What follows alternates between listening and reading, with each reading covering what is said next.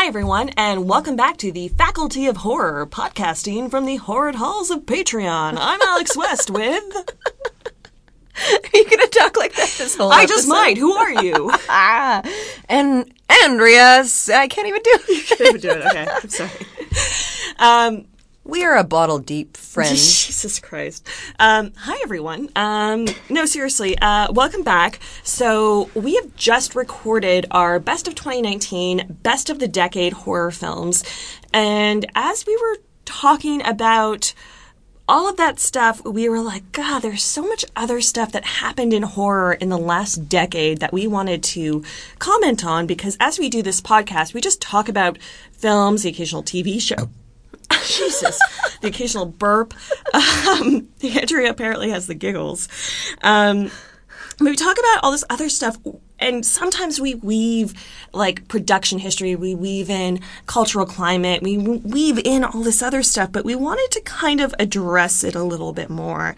And uh, we thought we would do a kind of top 10, not even top 10, what am I saying? A, a kind of top horror news stories of the decade. Yeah, I- think this is a really great idea. This was your idea, and I think. Um, you know, in, in the past 10 years, in addition to starting the faculty of horror and doing this horror analysis, we have also, you know, kind of carved out our own career paths in this industry. And there is an industry, and there are news stories that are very um, relevant to uh, our podcast, uh, where our podcast is in the greater horror stratosphere, and, and, and news stories factor into that. So I think it's a really great idea. I'm glad we're doing it. Yeah. Well, and, and our other idea was a Black Christmas review, uh, Black Christmas 2019. Uh, one of us has seen it.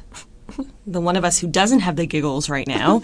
Uh, so let us know if you do want something on Black Christmas. Um, then Andrea can uh, watch it when it comes out. Yeah, uh, we can do that. But also, I think this kill is, my giggles. It might kill your giggles, probably. um, it, it, I think this is kind of an interesting topic, and we've got several topics that we're going to touch on. Yeah. Um, because Andrea, as some of you might know, is the editor of Rue Morgue magazine, so you have a kind of a bird's eye view of the industry and you have to keep like delving into this industry as a whole. You have politics at play. You have a, a myriad of different things you have going on. And me i'm, I'm kind of a bit of an uh, like still a little bit of an outsider. I contribute to a few different uh, publications and i've written some books. I do the podcast.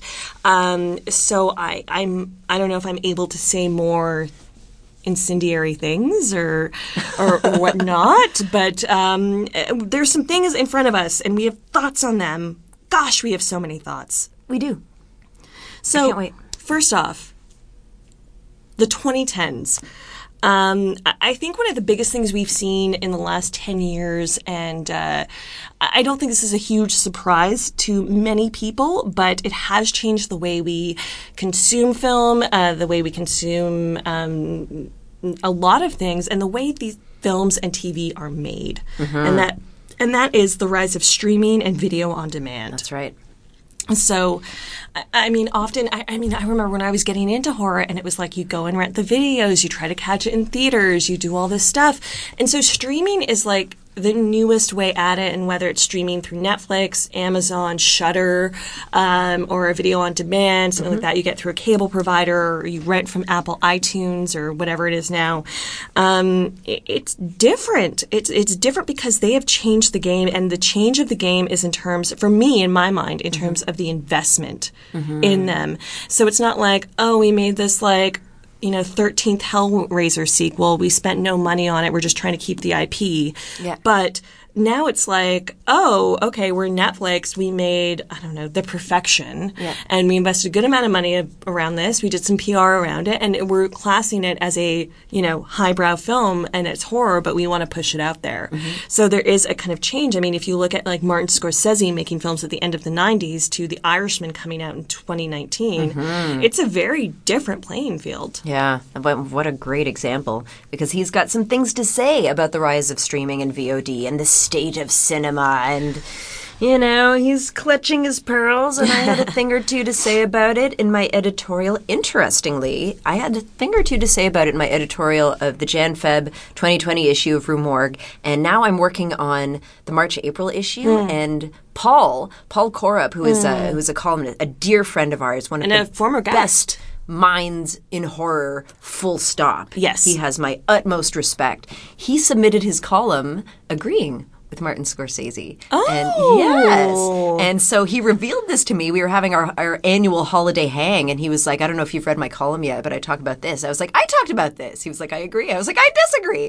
and so, like, you know, it, people agree and disagree, but when Paul Corupe disagrees with you, you're like, oh shit, what did I miss? but that'll be uh, interesting for you to read, perhaps, perhaps not.